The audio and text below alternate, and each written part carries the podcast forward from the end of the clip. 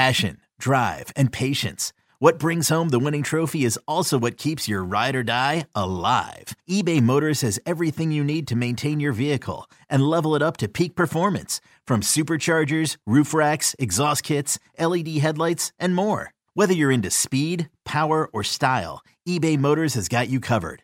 With over 122 million parts for your number one ride or die, you'll always find exactly what you're looking for. And with eBay Guaranteed Fit, your part is guaranteed to fit your ride every time or your money back. Because with eBay Motors, you're burning rubber, not cash. With all the parts you need at the prices you want, it's easy to turn your car into the MVP and bring home that win.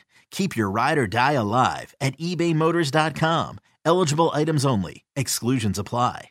Old Man Winter here. If I had it my way, it would stay winter all year long. Short days, wind chill, black ice, and a good polar vortex. Oh, heaven! Wait, is it getting warm in here? Your cold snap is over, Old Man Winter. Spring has arrived. Spring. Spring is here, which means it's the perfect time to get away in the Hyundai you've always wanted. Visit the Hyundai Getaway Sales Event, where you can get great deals on all of our award-winning Hyundai models, like the tech-filled Tucson and Kona, as well as the spacious Palisade. Enjoy wherever you go with the peace of mind that comes with America's best warranty and three years or 36,000 miles of complimentary maintenance. But hurry in, these deals won't last. Add more joy to your journey at the Hyundai Getaway Sales Event.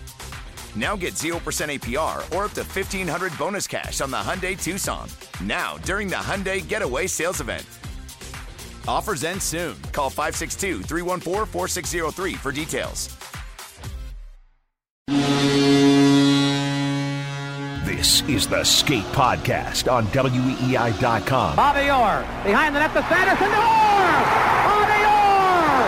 Orr! For the first time in 39 years, the Boston Bruins have won the Stanley Cup. Talking Bruins and NHL Sure, old time hockey, like Eddie Shore. Yeah. with writer and producer Brian DeFelice, Brian D. Felice is an emerging talent. Bridgette Proulx, Yeah, he's a little bit on the hot seat. and WEEI.com Bruins writer Scott McLaughlin. Hey, stop! Lace them up for some Bees talk right now. I'm a damn dog! It's the Skate Pod on WEEI. Welcome into episode 105 of the Skate Podcast. I'm Brian DeFelice, joined by Bridgette Proulx. Scott is still away for uh, at least a few more days, so we're going to continue on without him.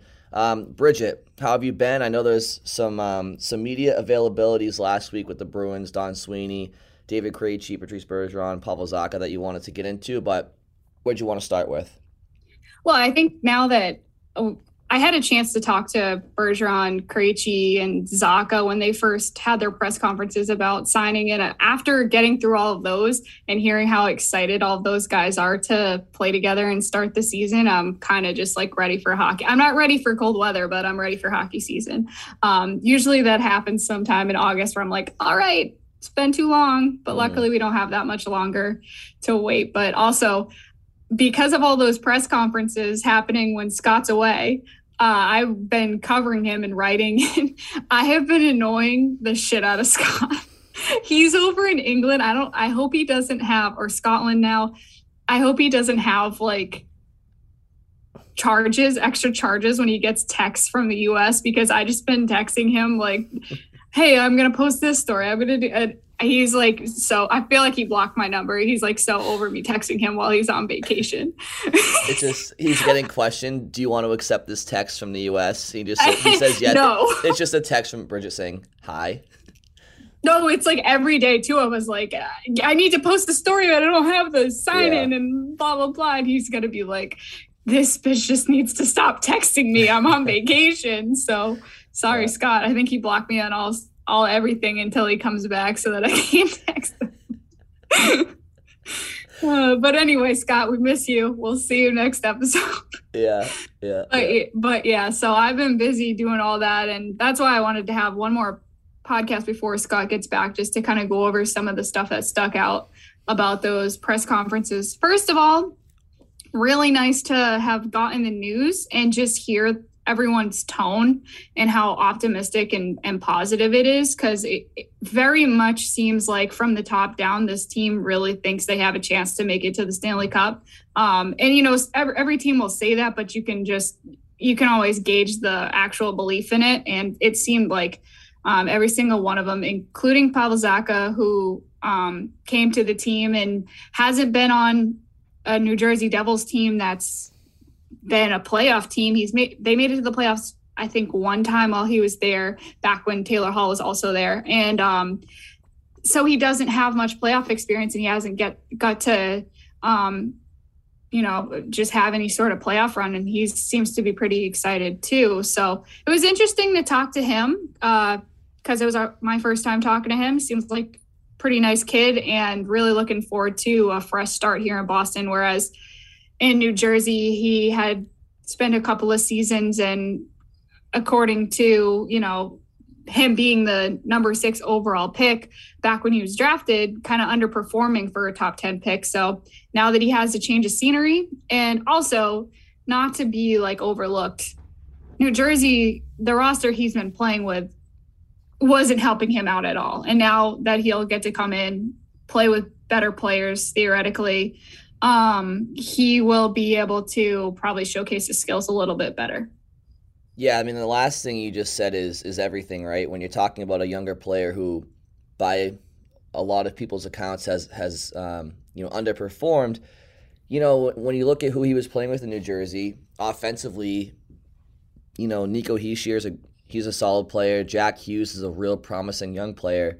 Um, you know, he played with Kyle Palmieri for a little bit there, um, Taylor Hall for a year, but you know, there, there, New Jersey had a bunch of good forwards, not a lot of great forwards. I certainly think, you know, the sky's the limit for Jack Hughes, but he's to this point he's still been a young player. Um, but now, you know, now Zacha comes to Boston, where you have established, you know, elite offensive players like like um, like Pastrnak and, and Marchand, obviously who was out for the first couple of months.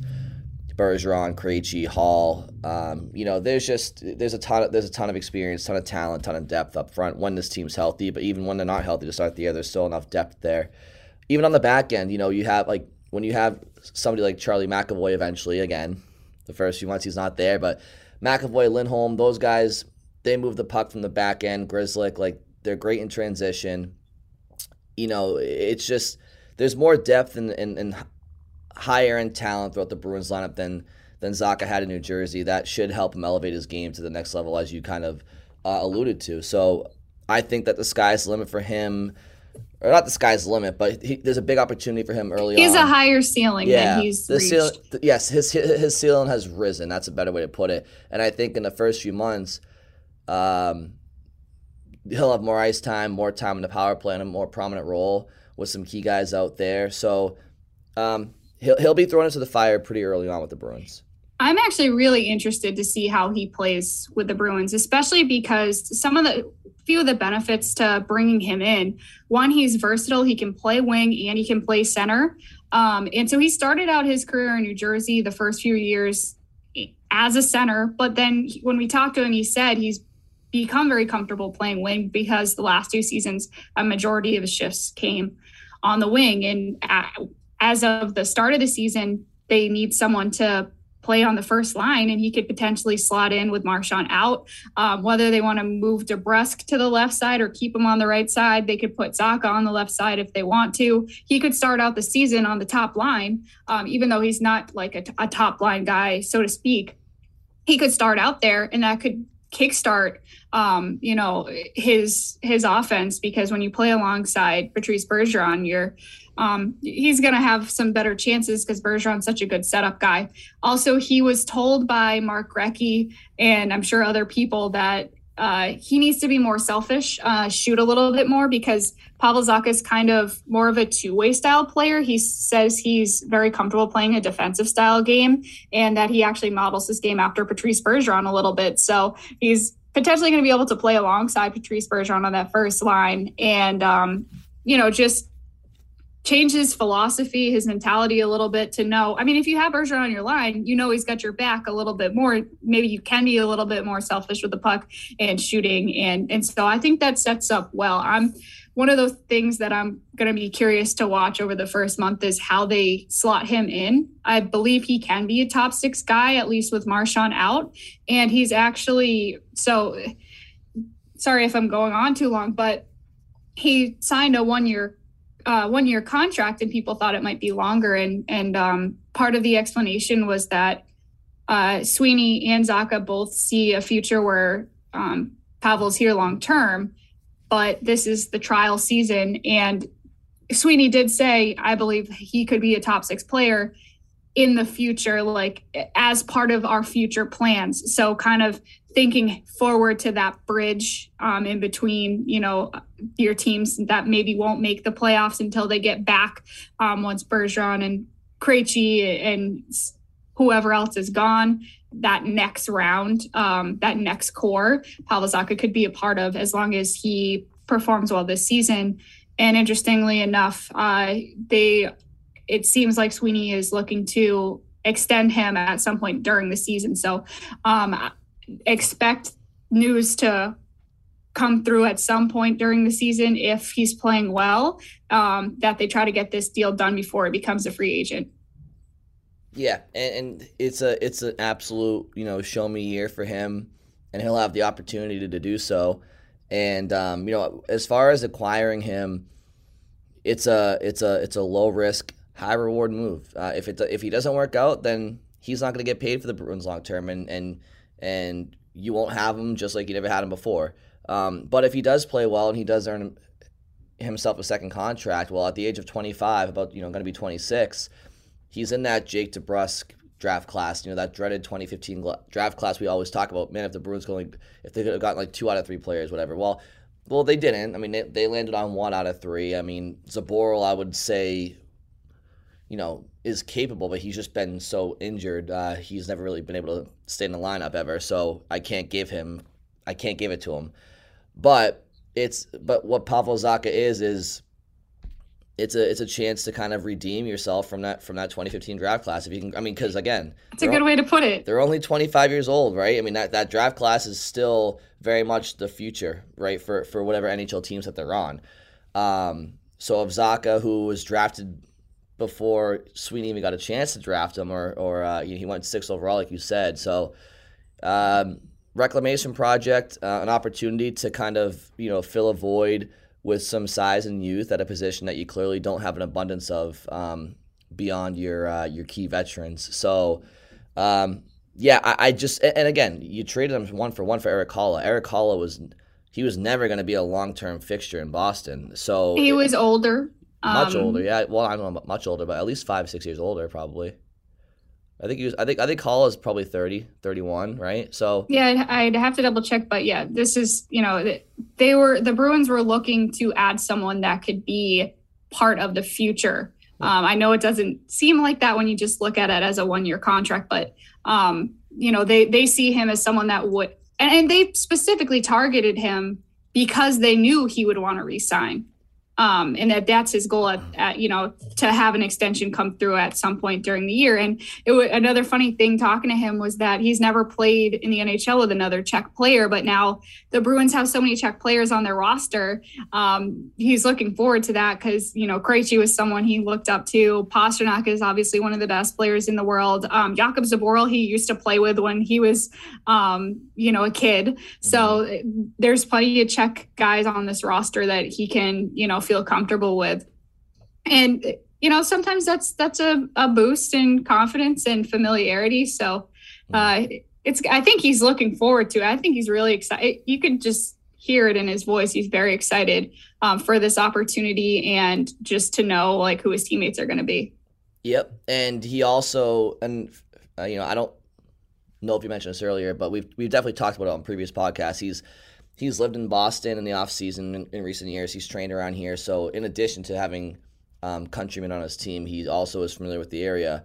Um, you mentioned um, him being a, a, potential move for the fu- you know player for the future, and you also mentioned David Pastrnak uh, as being a, a fellow uh, Czech native. So I think that's a pretty good opportunity to kind of switch gears into the David Pastrnak um, ongoing you know, contract extension negotiations or lack thereof, uh, or progress made there. And um, I'll throw it to you because because uh, Don was talk was asked about this, and so I'll, if there's a quote you have from him, uh, I'd love to hear it, and then we can kind of break down a little bit more. Yeah, so um, this is probably the most interesting that's happened. Interesting thing that's happened in between when we last recorded and uh, now. I guess it's it's not really like huge news, but just we haven't gotten an update on that, um, and it's something that's on the minds of most Bruins fans. So when he was asked, and I will say the follow up question was probably the one that got you know the better answer and and and answered um, part of it, which was, are you trying to get this deal done before the season, before and during the season? When when's the the timeline for this? Um, and he got to the timeline a little bit, but he said that because Pastrnak's been in Europe, they he's had regular conversations with Pastrnak's agents, but that um, progress can only be like almost, only so much progress can be made um, while he's away, and that as soon as he comes back to the states, which I have to imagine, just keep an eye on his Instagram story. I have to imagine it's coming at some point soon. But we've seen him bopping around like Sweden and Italy and wherever. But um, if you see him come back, if you've seen his Instagram that he's back, uh, that's when we're gonna try to, you know, if we talk to Don Sweeney, hone in on really how well are these conversations going. Um, but yeah, so they he was saying uh, they'll have a better idea of a timeline when he gets back, but that the communications have been very regular. So that these are frequent talks that they're having with Pastrnak's agents um, to try to get the deal done. And then the follow up question was that uh, can you risk going into the season without him being signed, which obviously it would be ideal to get it done before the season starts. And he said uh, Don Sweeney said it's part of the business, uh, and he he he said basically uh, he wasn't worried if they entered the season without having a deal done. And I know that Brian, when you heard that, you you, you had some comments that you didn't necessarily agree with that. Yeah, well, it's just uh, it's it's irresponsible. Um, you know, to think that if because because again, we have to reiterate here. Here's here's what happens if the Bruins enter the season without Pastrnak being being uh, you know extended. The risk that Bridgette mentioned that somebody asked Don Sweeney about was what what are you risking? Well, you're risking him signing with another team as a free agent at the end of the following season. You're risking letting go one of the best players in the world especially at goal scoring, for nothing because you can no longer trade him. Let's be clear. Pastrnak has all the leverage in this situation. He has all of the leverage. He knows Don Sweeney needs to get this contract done. He knows Don Sweeney can't trade him at the trade deadline because they're in win now mode now that you have Bergeron and Krejci. You're not in a position where you're like, okay, let's blow it up now because this is, you know, the last dance, the last run. You're at or you're not subtracting. So you're if you lose them, you're going to lose them for nothing. So that gives Pastrnak the leverage for sure. Um, and I wonder if Pastrnak tries to take it into the season and just cause a little bit more like panic uh, in Bru- in the Bruins management, or maybe he gets a better deal. I don't know. He has he could create leverage for himself. Um, potentially even more so if he does that. But we've heard, I mean, we know what happened with Torey Krug when those negotiations went into the season, they didn't go very far, and Krug ends up walking at the end of that season um, when he became a free agent. So that's from learning from past mistakes. Hopefully, they can get this deal done before the season starts. Yes, that that is exactly where my mind is, and you know I don't want to speak for you, Bridgette, but I but I feel like I think I think you feel the same way, but in no world do I want David Pastrnak to not be a Boston Bruin. I want the Bruins to sign David Pastrnak. I want them to, to sign him to a you know, to a fair market value. I want him here for the next 10 years. I don't want him to be traded. I don't want him to walk uh, in free agency next year. I want him on the Bruins. But if there's any indication that he might not re sign with the Bruins when he's a free agent next year, next summer, you cannot let the asset go for nothing. Not that asset. He is far too valuable to the franchise and what you would get back for him. You just But hope- don't you think that puts Don Sweeney in a position where you can't let it walk for nothing, so you have to sign him? Yes, exactly. That, that yeah, exactly. That's why but they don't have another option. They can't trade him. Right. They can't let well, him go to free agency. The right. only option is to sign him. Yes, exactly. And that's why that's why um, to to your point earlier about how I didn't like his comment or I didn't agree with it. I don't that's what I'm saying. Like the fact that somebody asked him, you know, are you are you willing to risk going into the year without having him signed? And he says yes. Well, then that means you're willing to sacrifice the the next 10 years of having David Pastrnak because you want to you know maybe have a chance to go all in this year but and you might lose him for nothing. And the thing is if Pat if you're to trade Pastrnak, you'd rather do it before the season than in season because at least if you do it before the season, you know what you're getting yourself into going into the year, right? If you do it in mid-season at the trade deadline because you don't at that point you don't you don't want to risk losing him for nothing, now you're now you're just like talk about you know putting a huge wrench into the team. At least at least if you know what your team is going into the year, that's one thing. Now that said, I personally feel like he's going to be signed before the season starts. I hope to God he is, um, or shortly into the season. But you know, my, the the biggest thing for listeners to take away here is that you cannot let David Pastrnak walk for nothing. You cannot let it happen. It's it would be so irresponsible because you would be damning your franchise for the next 10 years. Like it's just you can't have it. You cannot have it. And and yeah, like you said, they're in win now mode, so it would fuck up this season for sure. Um, and they're not going to do that. And, they can't. not going do that. They're they're they're stuck. Yeah. Not that it's a bad situation to be in. They I, I assume they wanted all along. Pastrnak was part of this this future plan but it does kind of give them a little bit less wiggle room to negotiate money wise um, because I, I assume Pastrnak side understands where they are and that they're they're they're holding the cards so to speak right now. Yeah. The the answer that he gave about you know it's part of the business if we go into the season without him signing uh you know it's it's just part of the business and, and kind of shrugged it off. That was just a political answer and and you know having listened to it at the time like you could just kind of tell he was saying it because like what else can he say? Mm-hmm. um and he and he reiterated that the conversations are ongoing and we've made our intentions known all along meaning the intentions are to sign him and he knows that. So kind of trying to maybe put the ball back in his court like hey he knows we want him. We just need him to come to an agreement. Yeah, yeah and i also don't think like you know it's not like Pastrnak is going to be a you know 10 million dollar a year player. Cuz quite frankly like as good as I think he is like he's not that. Like there there's a there's a there's a top top tier of NHL player that you know can indisputably claim that they are they are worth the, the top dollar. But you know, Pastrnak was on pace for like 50 plus goals when COVID struck back in um, you know late winter of 2020. Um, so that that kind of effed with his potential highest scoring season, and then you know, uh, last year was, you know, he got off to a slower start for, for just reasons. But long story short, in the meantime, you know, Austin Matthews has put up 60 plus goals in a season. You know, Connor McDavid speaks for himself. Leon Draisaitl is, you know, he's he's climbed above Pastrnak. They were kind of neck and neck as far as like the be- the best players from that draft class, but Leon Draisaitl has established himself as he's like a top player in the world.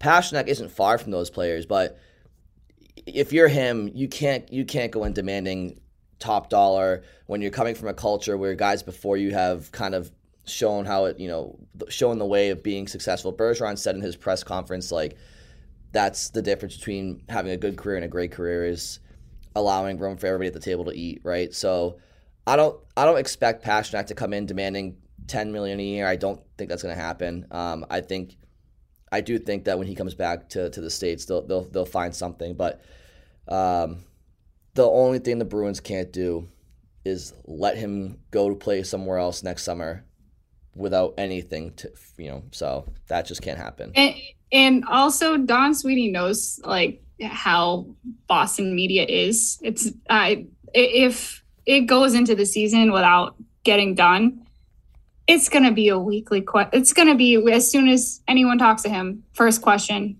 where are the contract negotiations with David Pastrnak? It, and it has the ability to loom over the team until it gets done. So um, just get it done. Just get it done. That's all I got to say on that. I think I think we all I think we all um, I think we all agree with that. Uh, I think everybody wants.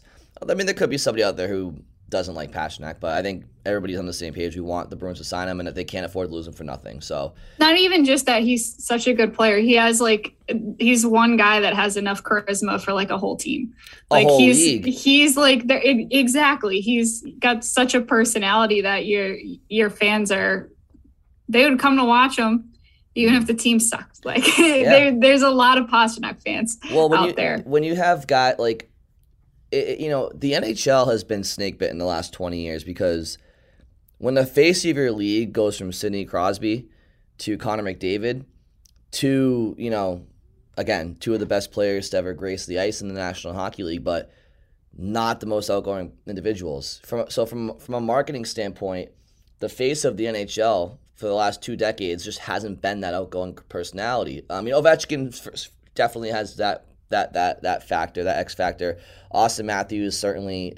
Um, whether you, I know you don't like I Austin find Matthews, but I find him to be not likable. you, well, so, but he, but he's polarizing though, right? You either you either love him or hate him, but he definitely has like a. Uh, hey, if you're in Toronto, you love him, but well, not necessarily. Toronto has no, true. But my point is though, like he, whether it's the fashion or you know, or you know, being best buddies with Bieber Drake, whoever. I like, mean you the lack of lack of fashion.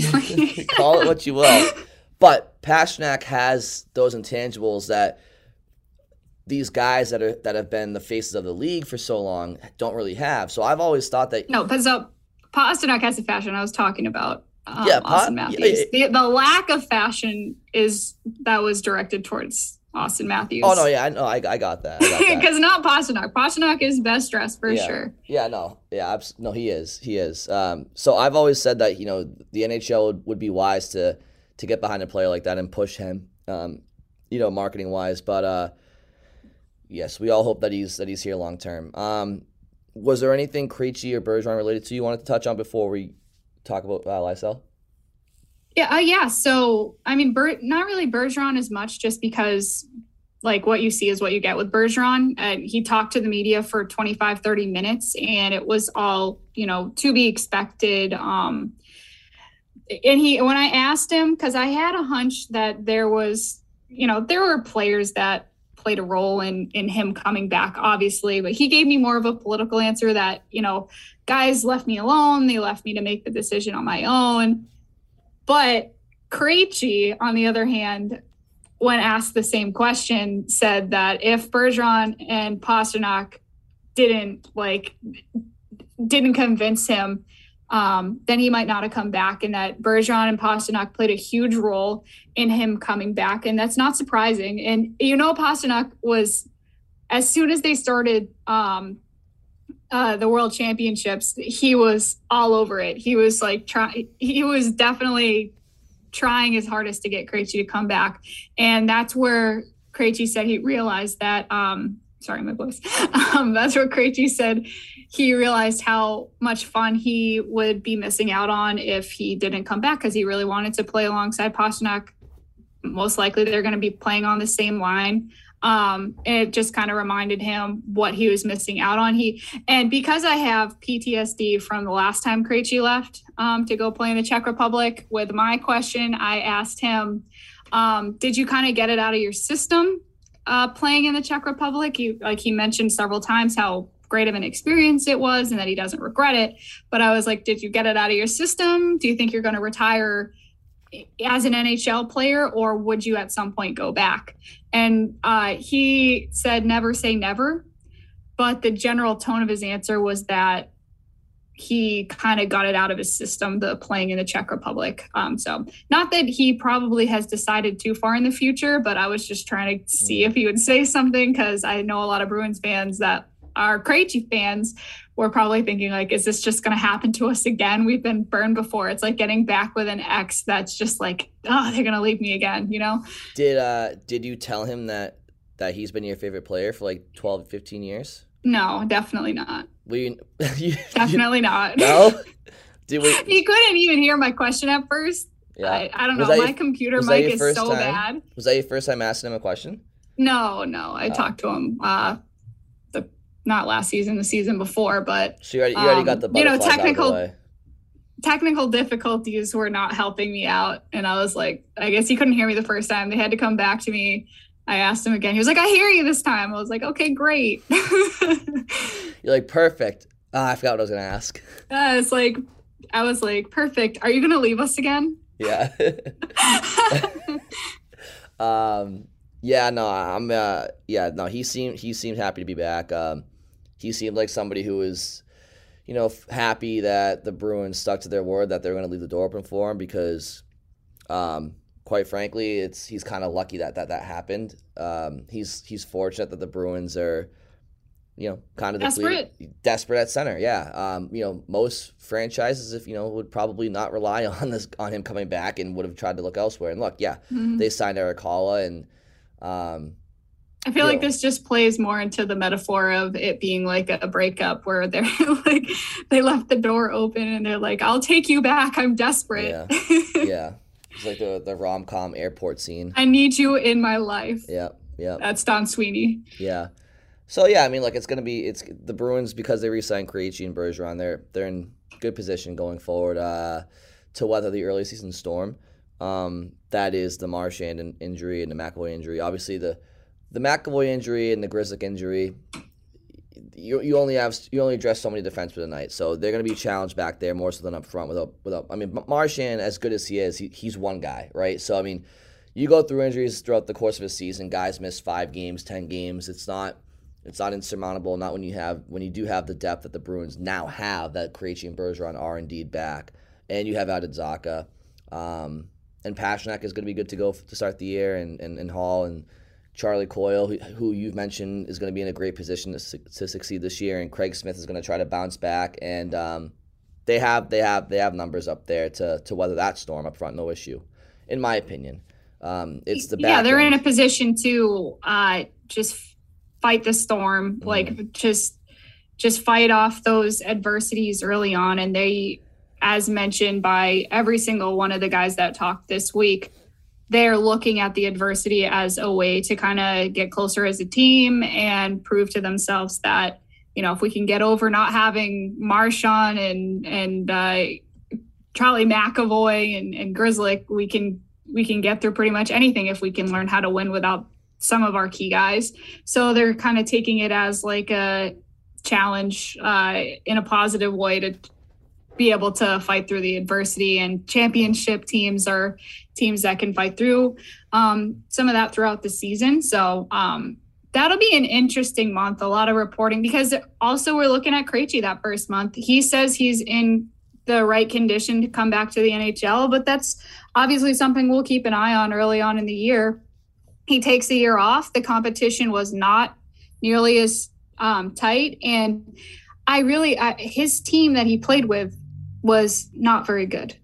Um, if you don't make it past the first round, or I think it was they didn't make it past the first round of the playoffs, and you have David Krejci on your team, like I can only imagine that that wasn't the most fun he's ever had playing hockey because theoretically, if you're in a, a league where there's no other NHL guys and you got David Krejci, you should be making a deeper run into the playoffs. And uh, obviously, he knows that the competition is you know more equal to him coming back to the NHL, uh, which could be a challenge, mm-hmm. um, but also it's going to be a lot more fun. Yeah, I mean, I think I mean Krejci Krejci played for his hometown team last year, and, and he voluntarily went to a team that finished last place last year. So, I mean, him even bringing them to the playoffs was probably a miracle in and of itself if their roster was truly that bad before him. Um, but you know, the good news about the good news about the Bruins is that, and you kind of said it, they're looking at this like a challenge, but it's not the coaching staff, the players, management, like they're not. This wasn't like ground groundbreaking news a couple weeks before training camp started, like where it's catching them off guard. Like, you know, these these injuries, these surgeries, they you know they were announced, you know, a couple months ago, like or whatever. Yeah, I think it was a couple months ago now. So they've been able to prepare for this. Um, they're going to be able to prepare for this going forward, and um, so at, at least at least they have they, they know like all right, this is the obstacles we're dealing with, and they've known for a while, and they can prepare as such. Um, that preparation has already started with you know certain personnel moves this summer, and uh, it's going to continue. And right now it's August 15th, and I believe their first preseason game is September 16th. So a week from tomorrow, um, the Bruins are in preseason action, and there's going to be some spots up for grabs. And I know one of them um, could be Fabian Lysell. So I'll throw it to you because I know Don Sweeney was asked about him as well. Yeah. So, I mean, the good news for the Bruins is that they actually find themselves in a situation where they have depth, but some of that, you know, some guys further down the depth chart are looking at it going, this is not good news for me because, I, you know, I'm trying to crack my way into this lineup. Um, you know, we're talking about the Stanikas, McLaughlin's. Um, uh, I think Jack Ahcan will actually get a decent look uh, in the early part of the season um, uh, with Grzelcyk out and him kind of playing a, a Grzelcyk style. Um, but to talk about Lysell, first of all, um, you know, he's somebody that has a lot of interest and he hasn't, he actually did very well in the preseason last, last year. And by all accounts had grown uh, his game in his time away from the Bruins um, in the OHL last year. And then, um, so basically, where he's at is he's made improvements, but is he improved enough to jump on to an NHL roster? And so he was, so Don Sweeney was asked, is Lysell somebody that's ready for the NHL in your eyes? And he said, well, there's a chance that he could make the team out of camp, but it would have to be kind of like a David Pastrnak situation where if you guys remember back when Pastrnak first came into the league, he pretty much shot his way right into the lineup because he was so like basically he gave them no other option um, because he was clearly ready for the NHL. So there's the there's a chance that Lysell in the preseason and in camp and gives Don Sweeney enough of a sign that he's ready that they don't have another option besides to give him his first look in the NHL. Yep. Have you had a chance to watch him at all during uh, World Juniors? I have a, a little bit, yeah. What do you think? Uh, I, I you know I I think competition's a little different than than NHL level. I mean these are these guys are younger, these guys are a little smaller, but no, I haven't seen anything that would make me believe he's gonna you know struggle in preseason. What about you? Well, so I, I mean, it's it seem it looks like more of the same from him in the in the WHL, right? I mean, he looks like he looks like he's a step above everybody else as far as you know speed yeah. and skill. Now, um, I forget which game it was when he when he had that short side goal where he literally had to put it into like a you know inch by inch opening uh, that he tried to. That's exactly what he tried to do. I think it was against the Swiss maybe. Um, it was a you know a great goal. His first game. His first game uh, was a little sluggish. I think he had like one secondary assist, but um, against the against the Americans, which is obviously the biggest test the Swede the Swedish uh, had to had to face. Um, again, you saw you saw at times even against the U.S. Um, you give him time and space, and, and he just kind of takes over in the offensive zone. Didn't really lead to much offensively, uh, production wise, but you know you, you could just see it, all this all the skills there, all the talent is there. Um, you put him, you know on the one hand, you can say it's not NHL talent he's playing against, and that's certainly not the case. But when you do play against NHL talent, you're playing with other NHL talent that'll help enhance you as well. And people, you know, they can finish plays better around you and get you into better positions as well. So it kind of goes both ways in that sense. Um, yeah.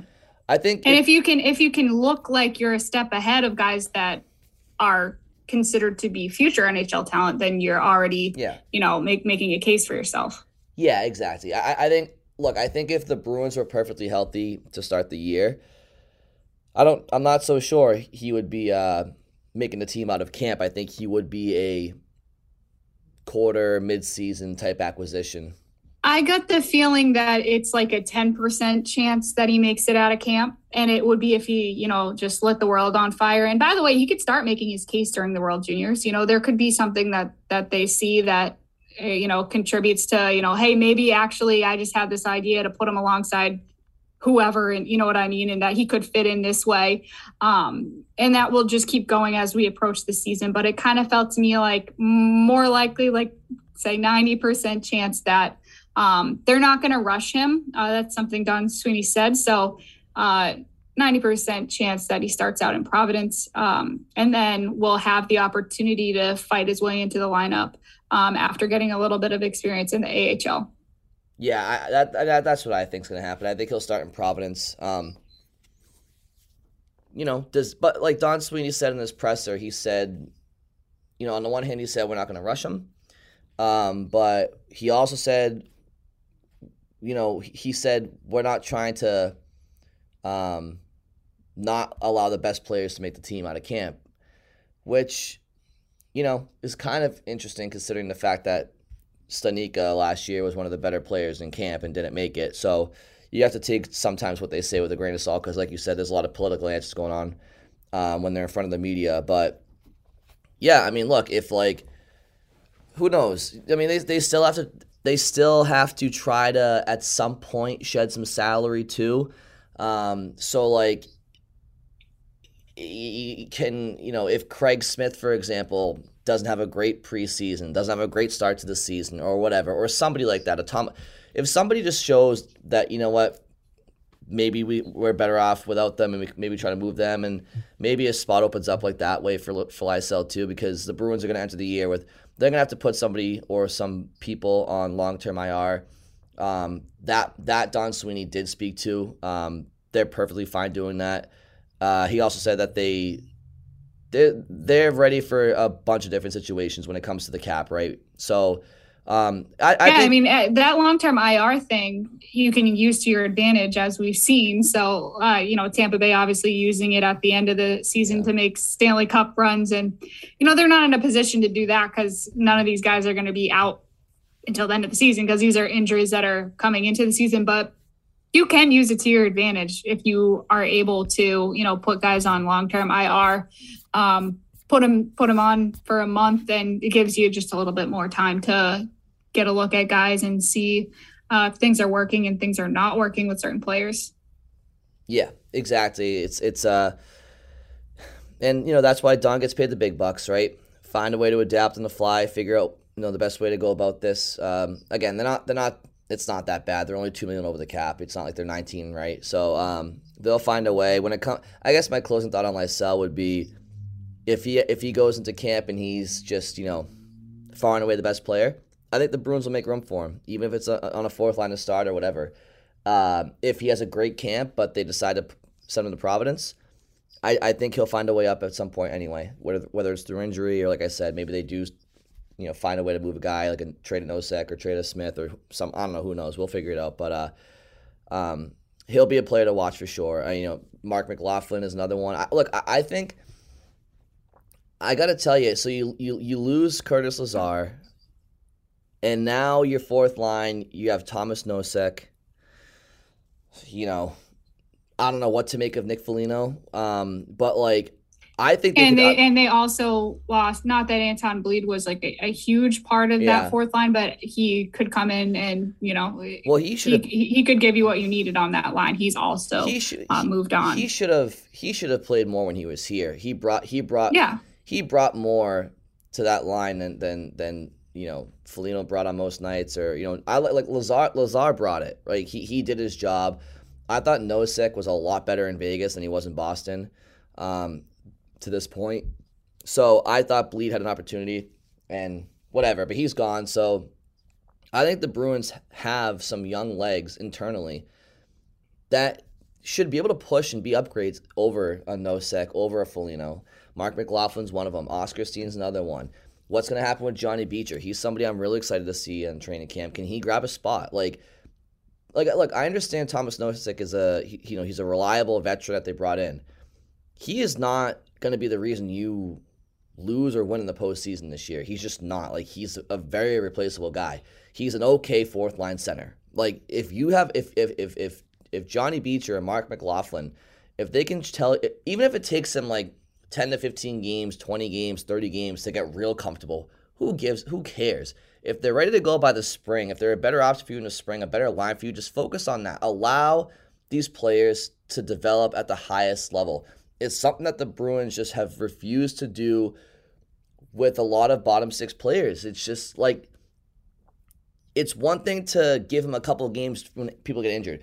When somebody gets called up because somebody gets hurt, how comfortable do you think that they are in their first few games? Like they know they're being they're on a trial. They know it's not a long-term thing.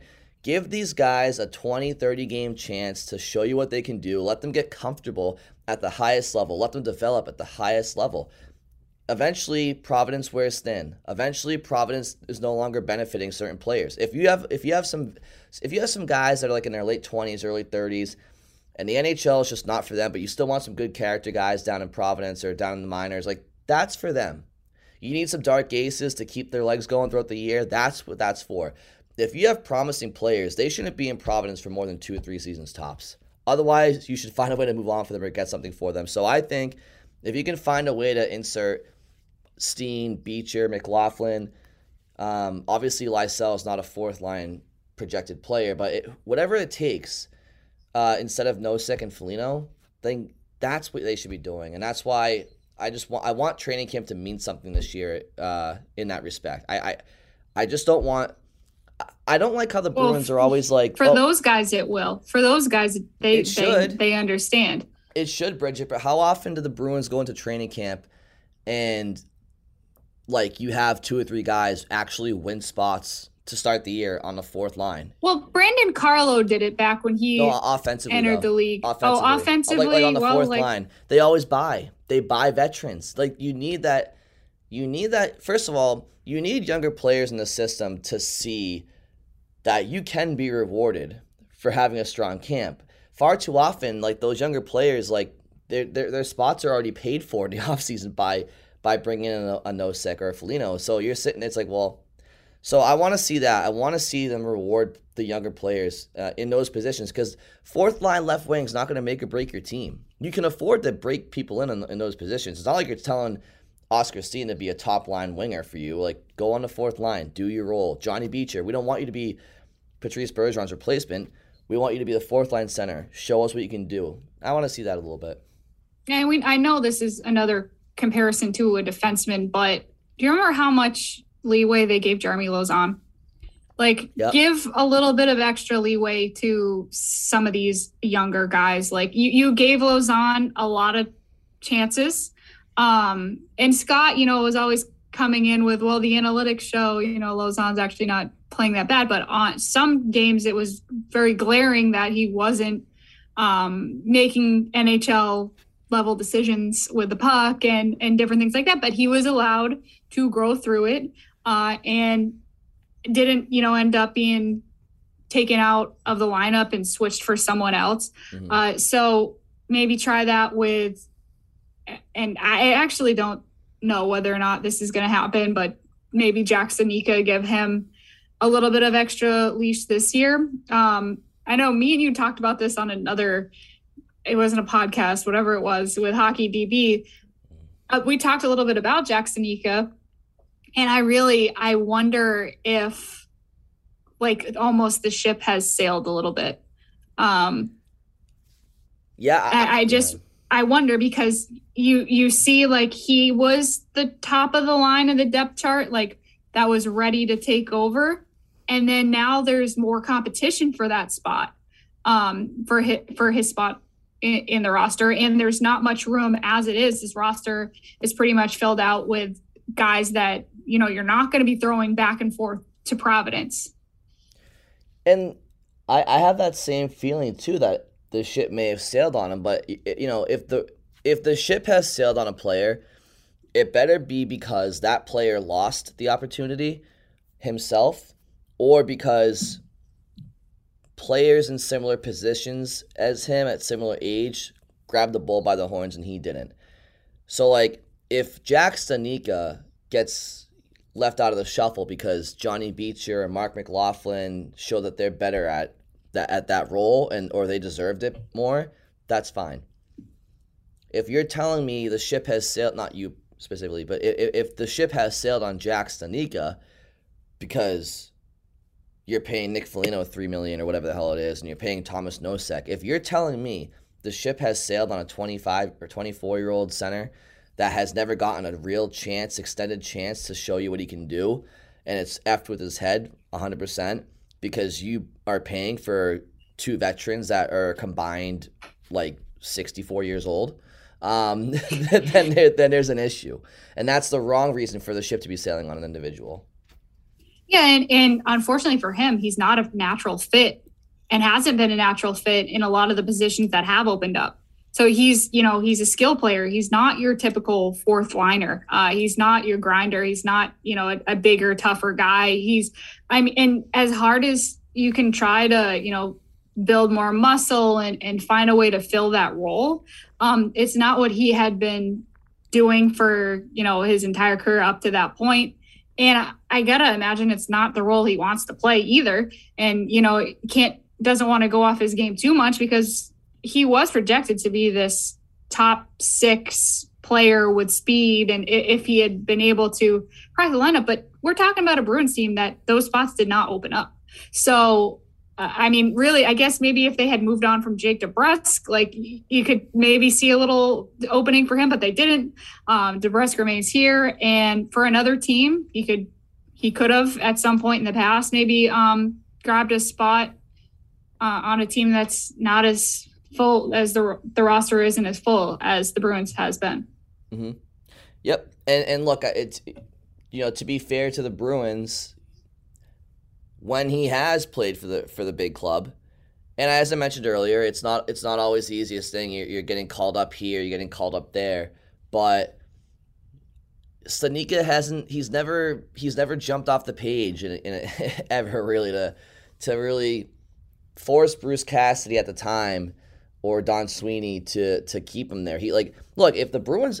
Here's the thing, and I know I'm kind of contradicting myself from earlier, but like if if Jack Studnicka went out there and got a hat trick one game or two goals and an assist and helped the Bruins win a game, he would have made their their their decision a lot harder. He's never really done much with his limited opportunities, and I I do feel like last year at a training camp he should have gotten a 20 game trial, but and I I do think it was disheartening for the player to go down to Providence. That said I'm not sitting here saying Jack Studnicka has to, you know, break out this year for the Bruins because, quite frankly, they have gotten some younger players now to accompany him that I would, if they, I, I wouldn't like. It's last year. It felt like there wasn't anybody younger to come up. It was like it was Studnicka, yeah. that was it. Now you do have. Mm-hmm. They did well. They did sign McLaughlin midseason. Uh, Johnny Beecher's no longer in college. Um, you have Lysell, you have Oskar Steen, who Lauko I Steen, La, Lauko. But now Lauko's another one who we haven't even talked about because, um, was it Mark Divver that came on with us last year and said that Lauko just has like, actually, um, kind of like a somewhat uh, regressed, um, or just hasn't really gotten better.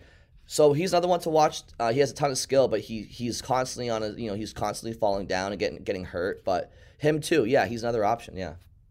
And I, I said, you know, maybe this ship has sailed sailed on Jack Studnicka, but that's just short term, right? So I, I see that maybe they're trying to hold out hope for him until next season because we're going to be talking about potentially losing two centers. Mm-hmm. Um, we're going to be potentially talking about filling Bergeron and Krejci's slots.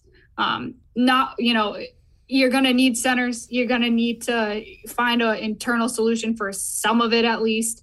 And so I think he's still part of the future plan, but he's probably not too much involved in the plan for this season.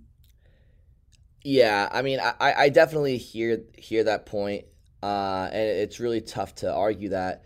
The only thing I would say is like, what kind of plan is that? It's like you don't, That's a you don't, hope that things work themselves out plan. But, but you don't really you don't really go from so at that point, Bridgette, what would it be like twenty five?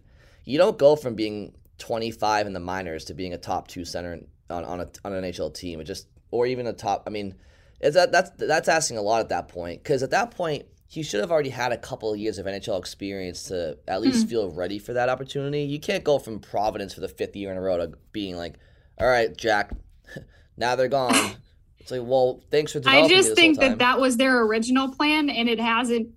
It hasn't played out how yeah. they expected it to, but that they're still like kind of hoping there's some way it does. Yeah, I mean, I think I think between I think between Stanika, like you know, so you have you'll have Studnicka, you'll have the Merkulov kid eventually. Um, they drafted a couple of they drafted three centers this past draft. Um, because I heard you complaining, why well, you draft any centers?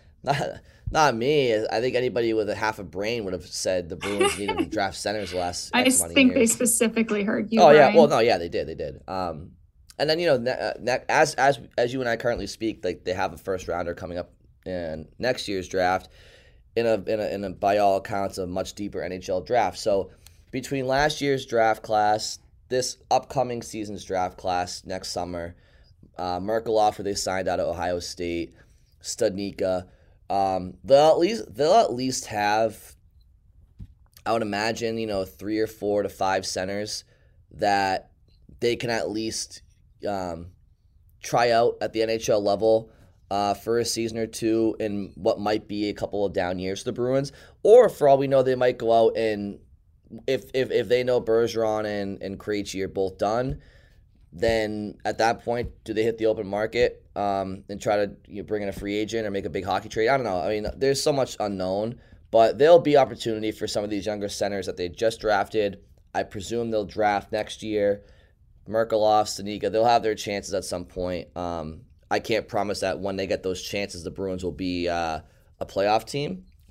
But so is, as Don Sweeney said, that's the that's the business, right? So it's what it is. At, at some point in time, believe me, I cheer for the Bruins. So I, I, I hope that they can that there will never have to be a couple of down years when it comes to the center ice position. However, um, Judgment Day has to be coming at some point for them at center.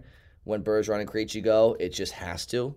But maybe there's a rabbit out of a hat that could be pulled at some point. Well, they took a flyer on Pavel Zacha, who can play center. True. So yep. that's their kind of backup plan. You know, like they they know that they can at least have him available uh, if they need him if they extend him, obviously. Yeah. Uh, as someone who can play center. So, and he's somebody who has had several years of NHL experience. So he's not as risky as a, a solution as like a stanika or one of the younger guys who hasn't had that kind of experience. Yeah, I know that, that that's a good point, and I I do think like I do think Johnny Beecher. I I again, it's tough to say because we haven't seen him play at all uh, at the pro level really, but I do think he. I do think you have at the very at the very least a fourth line center in him. Um, I think he could be a third line center. Who knows? He could be a second line center. But like, I do think you have a center in him, a, a, an, an, NHL center in him for years to come. I so in your bottom six at least. Um, you have Zacha. If they re-sign him, you'll probably have Coyle still a little bit. So we'll we'll see what happens. But um, before we get too far to the unknown future, I guess we'll just keep it in the here and now. And um, like we said, the Bruins, as we currently speak, they do have good depth up front. They do have elite skill up front. They have depth in the back end and elite skill in the back end. The only thing is, they're not going to have a lot of that to start the, fir- the first month or two. So we'll see if they can weather the storm. We got training camp in a month, like I said earlier. Um, so when the when this Bruins team is healthy, I think that that they have a a real chance to, to compete with some of the best in the league. Um, it's about getting healthy, staying healthy, playing their best hockey at the right time next next spring. Um, was there anything else you wanted to touch on? No, I think we got we got to most of it. That was that was my few takeaways from all of the press conferences we had this week, uh, or I guess now at this point last week. Mm-hmm. Um, and you know, we don't know what the news cycle is going to be like. Uh, at some point, we'll hop on if there is a deal that gets done with Pastrnak. That'll be big news, um, and we'll try to record right away after that. But um, you know, it, we're kind of back to the to the point where it's summer, and uh, some weeks there's big news, some weeks there's not. Yeah. So hope hoping that the Pastrnak news comes soon, as I'm sure many people are. Yes. Yep. No, it, it is still summer, um, but the, some of the, somewhere, some different parts, the leaves are changing a little bit. The the pumpkin coffees are being advertised on the on the on, at Dunkin' Donuts and Starbucks. all the stores, and all the who- stores got all the Halloween Yep. out. Oh. CVS has has has been all over the Halloween stuff for about a, a month already.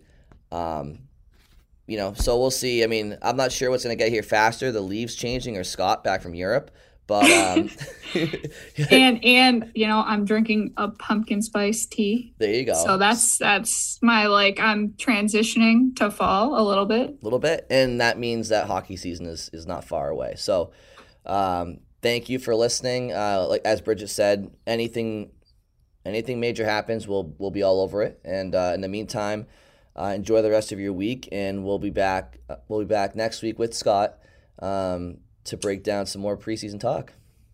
Sound good? Sounds good. That yeah, poor Scott. He's he's gonna hear it when he comes back.